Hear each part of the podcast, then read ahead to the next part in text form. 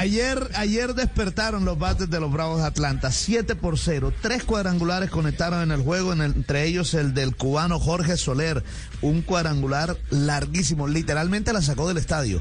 446 pies, la, pies, la bola salió, y esto lo miden, a 109,6 millas por hora. Así de duro fue el batazo de Jorge Soler, que al final fue nombrado el jugador más valioso de la serie, conectó tres cuadrangulares en toda la serie, impulsó seis carreras. Es el segundo cubano en ser, eh, en ganar este título de jugador más valioso. El primero fue Liván Hernández en aquella serie mundial de 1997, cuando ganaron los Marlins con el hit de Edgar Rentería.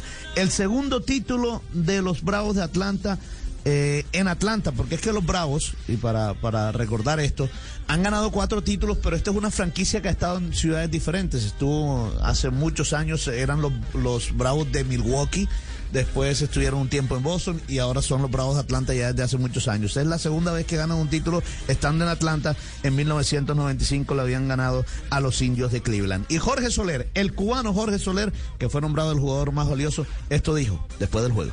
Bueno, estoy muy emocionado, primeramente gracias a Dios por darme la oportunidad de estar aquí en este equipo y muy orgulloso de ser el segundo cubano.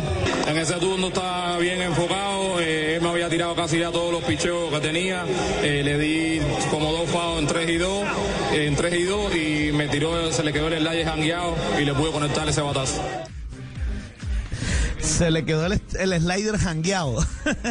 el slider es un lanzamiento y jangueado es una que se le quedó ahí en la mitad del plato y pudo conectarlo. Eh, estos Bravos de Atlanta tuvieron que superar muchos escollos, eh, ganaron la división este de la Liga Nacional sobre el final de la temporada, ganaron 23 de los últimos 30 juegos, eh, además perdieron a su principal jugador Ronald Acuña Jr., un venezolano que sufrió rotura del ligamento cruzado y se creía que sin él no podían, no iban a lograr nada y fíjese, hoy están celebrando un título más en Atlanta. Así que un título para recordar siempre por lo que significó, por todo lo que hicieron, por todo lo que tuvieron que, a lo que tuvieron que sobreponerse estos Bravos de Atlanta sobre los Astros de Houston. Y además mérito para eh, un hombre récord, el manager, Brian Sneaker.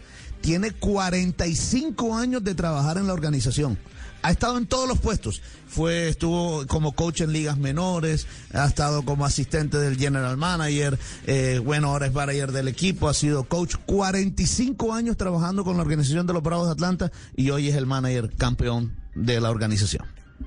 Lanzamiento al Pentágono, batazo de Soler, profundo por el izquierdo, la pelota estadio. Oh.